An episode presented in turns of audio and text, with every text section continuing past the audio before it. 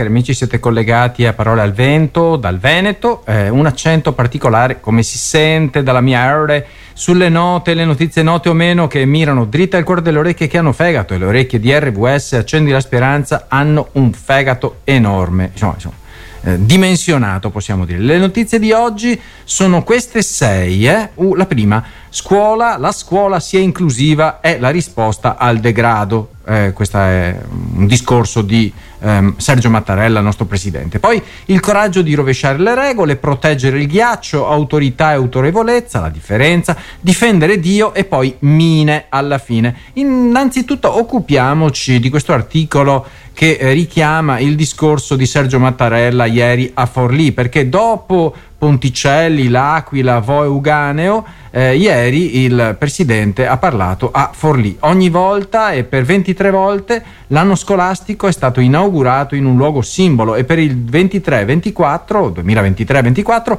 il presidente Mattarella ha scelto una delle città maggiormente colpite dall'alluvione che ha investito la Romagna. Sembrano essere passati tanti lustri e invece è successo eh, poco fa, qualche mese fa nel maggio scorso, appunto. Forlì, le cui colline proprio ieri sono state anche scosse da un terremoto di media intensità, proprio per non farsi mancare nulla. L'epicentro, lo ricordo, a Borgo San Lorenzo, in provincia di Firenze. Tra corazzieri e sventolio di tricolori, scrive Filippo Fiorini sulla stampa di oggi, da parte di una platea di studenti medi da tutta Italia, il Presidente della Repubblica ha affrontato questi temi l'integrazione degli alunni stranieri, la retribuzione e sicurezza degli insegnanti, l'abbandono scolastico e il suo legame con il disagio giovanile o le mafie. È la seconda volta, in tempi recenti, che il capo dello Stato arriva qui. Il 30 maggio aveva sorvolato le zone all- allagate, eh, lo sappiamo, colline franate, mamma mia che spavento, e, e incontrato una piazza di gente provata dal disastro e sporca di fango. Ora, con l'acqua refluita, eh, gli smottamenti ancora presenti e la ricostruzione appena cominciata, ha ricevuto una delegazione di vittime, il Comitato Vittime del Fango di Forlì precisamente, che gli ha chiesto di farsi portavoce affinché, virgolette, la politica non intervenga solo con dichiarazioni di facciata, ma con atti concreti sostenendo anche la tensione sociale che è ormai altissima, altissima. Eh, nel suo discorso acclamato dai ragazzi e dai professori, il Presidente ha celebrato l'importanza dell'istruzione, ma non ne ha nascosto i problemi. Le nostre classi sono frequentate da 800.000 nuovi italiani, ha detto eh, dal loro inserimento dipende il futuro dell'Italia, perché la scuola è di tutti. Adesso dobbiamo avere coraggio, il coraggio di rovesciare le regole. Eh, qualcuno si ricorda di eh, Jessica Notaro? Io me ne ricordo bene perché è l'ex Miss Romagna, eh, addestratrice di Delfini eh, eh, l'ex fidanzato pensò all'epoca eh, di poter cancellare con l'acido, sfregiandone la bellezza per sempre, eh, ha, fatto questo gesto incredibilmente eh, orribile. Ecco.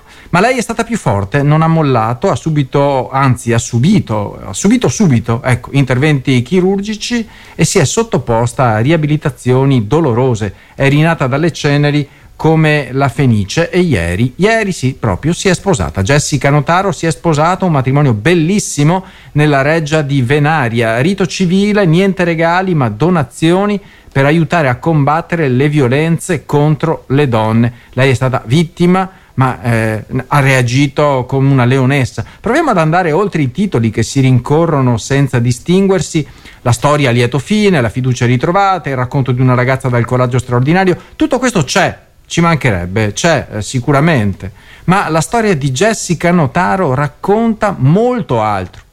E, e, questa eccedenza non deve scomparire dietro i fiori d'arancio e la cerimonia da favola, scrive sulla stampa oggi un giornalista. C'è un dato di realtà prezioso da salvaguardare e trattenere, un dato che deve entrare nella narrazione della violenza per rovesciare finalmente lo stereotipo. Il disegno già fatto di cui fatichiamo a liberarci, anche quando siamo animati dalle migliori intenzioni. e questo stereotipo condanna le donne a restare vittima molto oltre l'aggressione. No, la, Jessica Notaro non, non ci sta, e, e ha ribaltato le regole, ha rovesciato il tavolo, non vuole più essere considerata vittima. Ben prima del matrimonio meraviglioso Jessica ha rovesciato il racconto. Uno dopo l'altro ha rotto tutti i tabù, eh? le regole non scritte di un vecchio copione duro a morire del poverina, ha chiamato per nome il dolore e la sofferenza capendo che era l'unica via per non farsi schiacciare. Non ha scelto di negare o minimizzare il danno, eh, come voleva la vecchia regola di, della sopravvivenza. Tutto passa, di me- no, meno che, m- meno che ne parli meglio è, assolutamente no. Al contrario, passo dopo passo ha condiviso tutte le tappe dell'uscita dal tunnel con un messaggio chiaro. È accaduto, è terribile, ma questo non mi cancella. Non ho paura di mostrare le mie ferite, non intendo nascondermi né restare in silenzio. Sono forte perché ne parlo. Saprò curarmi e rinascere.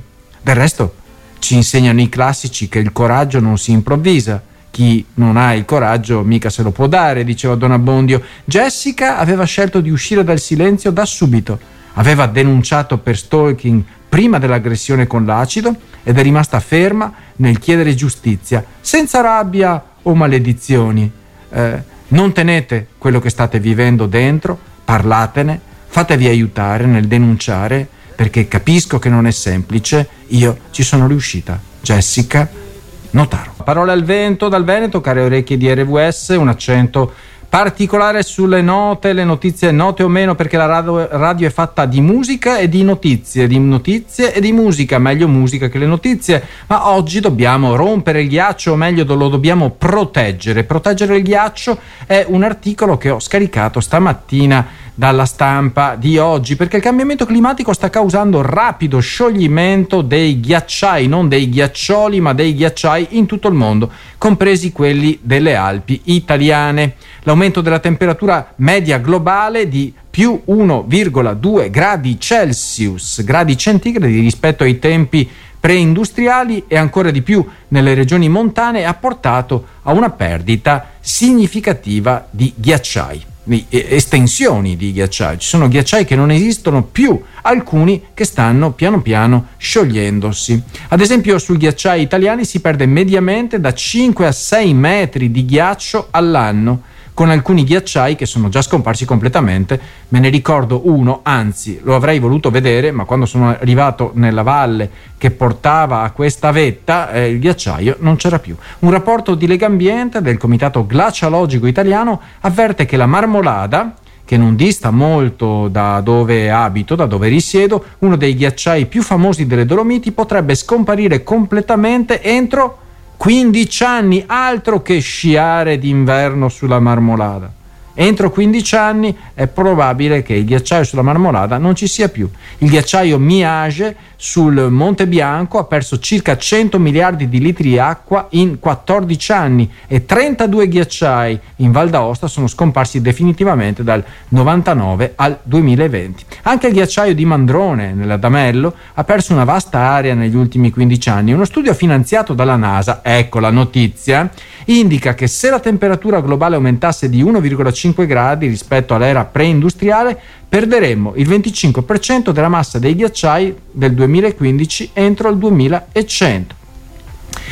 Questo scioglimento però eh, è possibile eh, calmierarlo, beh, innanzitutto cambiando la nostra struttura eh, sociale, economica, ma questa la vedo davvero dura. Eh. Potremmo comunque rallentare eh, il, lo scioglimento proteggendo i ghiacciai eh, come, come? Eh, coprendoli con una copertina con teli, con teli adatti per proteggerli dai raggi solari e l'uso di additivi chimici per ritardarne la fusione. Però ecco la soluzione principale è quella di fermare la causa della loro scomparsa, cioè ridurre drasticamente le emissioni di gas serra, in particolare quelle provenienti dai combustibili fossili.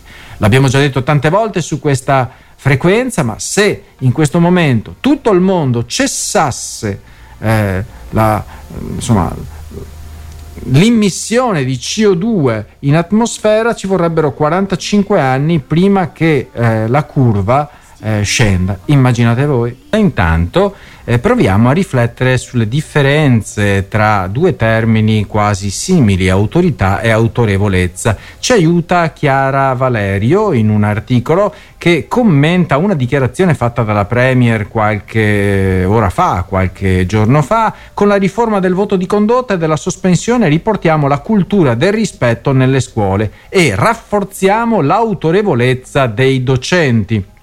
È una svolta molto attesa dalla società italiana, eh, questa è la dichiarazione della Premier. Tuttavia, ecco, eh, Chiara Valerio apre il dizionario, meglio il vocabolario e legge quasi subito eh, eh, le prime pagine, perché tutte e due le parole autorità e autorevolezza cominciano con la lettera A che eh, mi sa che la Premier ha confuso autorevolezza con autorità, perché quando dice eh, eh, rafforziamo l'autorevolezza dei docenti con la riforma del voto in condotta, beh, autorevolezza è sostantivo femminile e significa stima, credito, fiducia, che si impongono in quanto fondati sulla personalità di chi ne gode. Autorità è anche un sostantivo femminile, ma significa la posizione di chi è investito del potere, tutelato dalla legge, di emanare atti vincolanti l'attività dei destinatari. Quindi riconoscere l'autorità non è uguale a riconoscere l'autorevolezza. È meglio che uno studente riconosca l'autorevolezza piuttosto che l'autorità, visto che de- l'autorità è già stata delegata all'insegnante. Quindi il voto di condotta, ammesso che rafforzi qualcosa, scrive la Valerio, eh, non rafforza certo l'autorevolezza, ma al massimo l'autorità. Ci sono almeno tre ipotesi su questo scambio di parole. La prima, è che la Premier pensi siano sinonimi, ma non lo sono. Eh, può essere un lapsus. Eh. eh. La seconda è che pensi che l'autorità di un sistema dia autorevolezza a questo o quel singolo, ma non lo fa. E la terza che attraverso una legge, nel caso la riforma del voto in condotta, diventi effettiva, l'autorità diventi autorevolezza. Quindi si scambia l'autorità per autorevolezza, quindi si dà rispetto perché è l'autorità e quindi non merita rispetto perché è autorevole.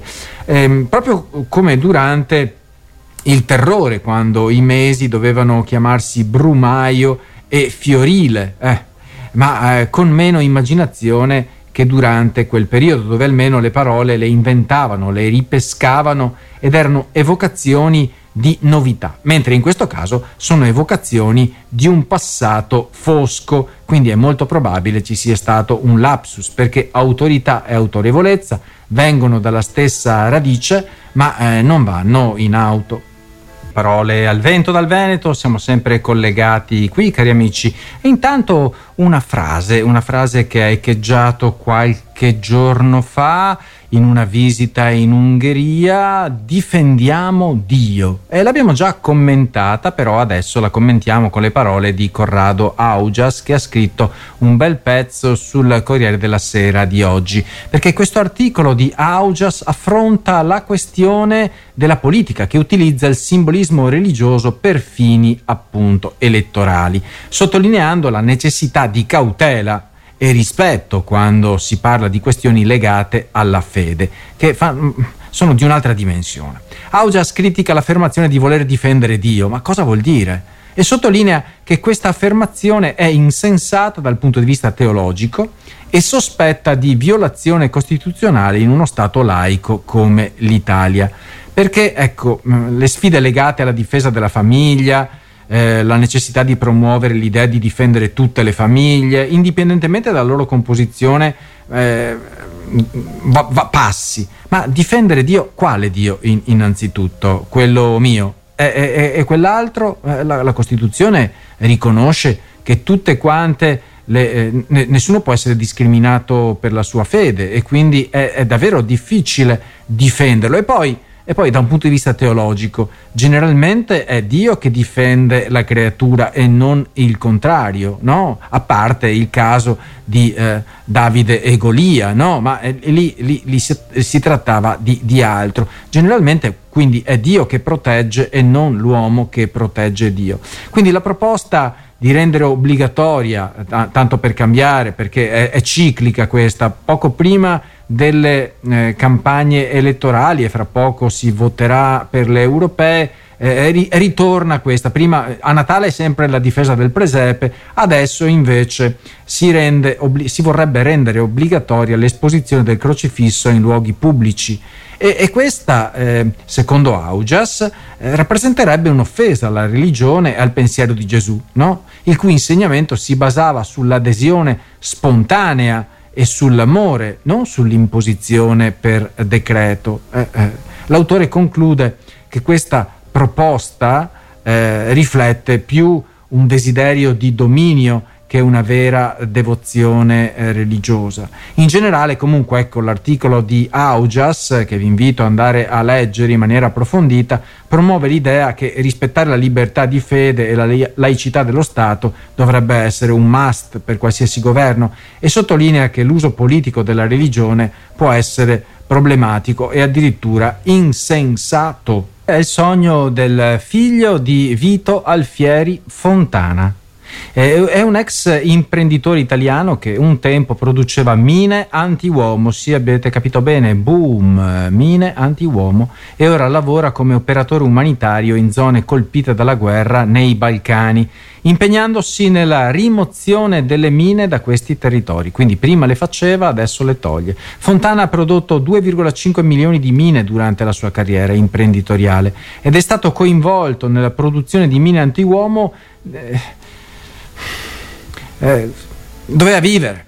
Do, do, dopo aver smesso di produrre mine, Fontana ha deciso di riscattarsi contribuendo alla rimozione delle mine e al disarmo nei Balcani, contribuendo a rimuovere 2000 mine dal Kosovo, Serbia e Bosnia, ha anche sminato la città di Sarajevo. Ehm, il ruolo di Fontana eh, rivela i meccanismi della produzione di mine anti-uomo e la contribuzione alla campagna internazionale per il bando di queste armi orribili, ammesso e non concesso che ci siano armi buone, eh, che ha portato il Nobel eh, per, per la, la, pace, eh, insomma, la, il, bando, il bando delle mine.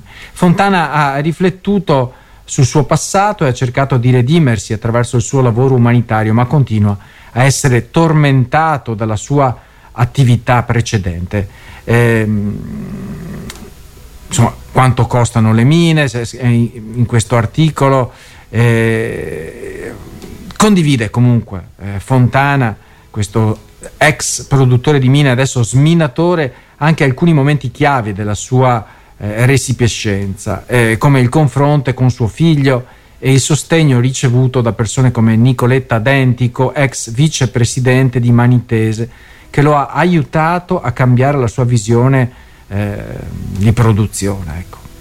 L'articolo veramente toccante termina con il protagonista, lo sminatore che riflette sulla sua esperienza e sul suo desiderio di redenzione per il suo coinvolgimento passato nella produzione di mine antiuomo, eh, lo ripeto per l'ennesima volta, e sulla sua dedizione attuale per il lavoro umanitario per rimuovere queste mine che distruggono gli esseri umani, li, li mutilano e contribuire alla pace nelle zone colpite dalla guerra. I miracoli esistono, eh, Fontana ne ha vissuto uno.